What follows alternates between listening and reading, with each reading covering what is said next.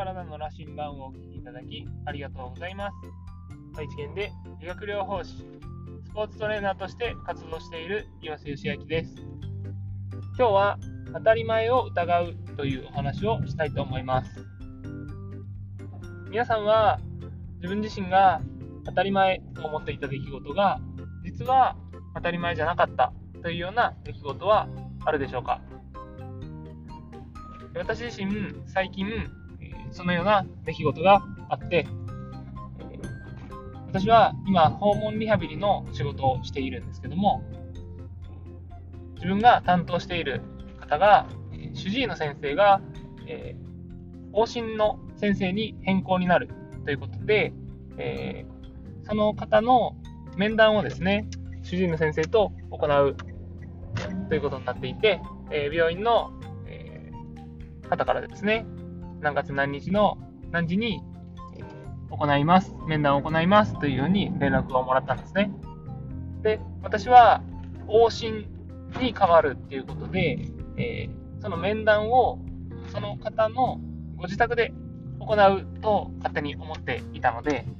えー、何も疑うことなく分かりましたと言って、えー、電話を切りました。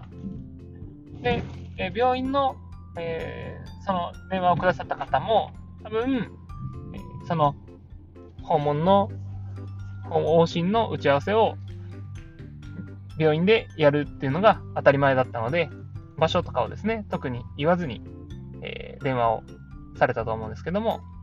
実際、そこで私は気づかずですね、当日、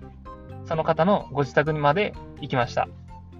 で、そうすると、その自宅には誰もいないというような状態になって、電話で、えー、再度確認したところ、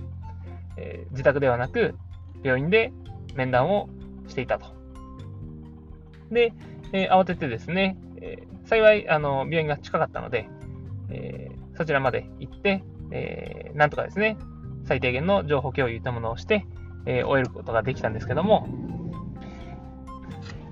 自分が当たり前だと思って疑っていなかったことが、実はですね、周りから見たら当たり前じゃなかった。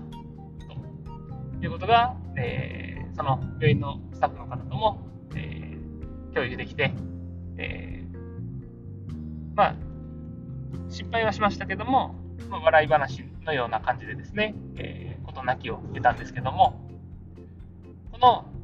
ことから、やはり自分が当たり前と思っていることですね、疑う必要があるなっていうのを改めて感じました。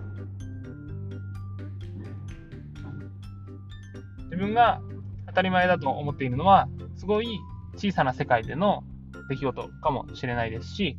えー、広い視点で見たら、日本の当たり前は世界の当たり前じゃなかったりすることもたくさんあります。また、当たり前というものも、えー、どんどんですね、時が進むにつれてアップデートされていく当たり前というものもあります。例えば、えー、少し前までは腰痛の80%は原因不明というのが、えー、当たり前に言われていたことなんですけども、今では腰痛の原因が、えー、かなりの確率で分かるようになってきていたり、また、え、アスリートの、え選手寿命っていうんですかね、引退するまでの、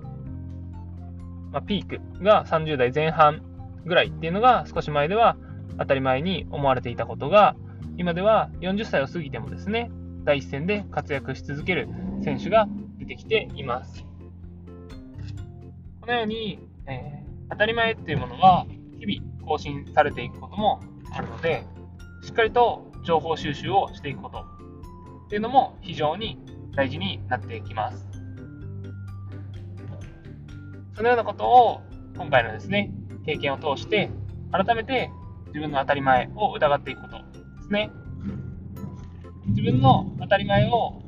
疑って一度破壊することですね。そこから新たな情報を入れて、えー、また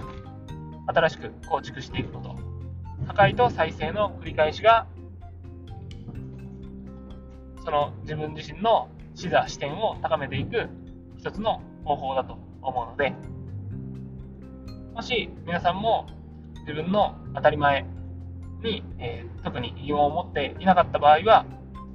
こういうのをきっかけに自分の当たり前を疑う習慣をですね、つけてみるといいのではないでしょうか。今日はですね、自分の失敗から、えー、改めて感じた当たり前を疑うことの大切さを共有させていただきました。お聴きいただきありがとうございます。ではまた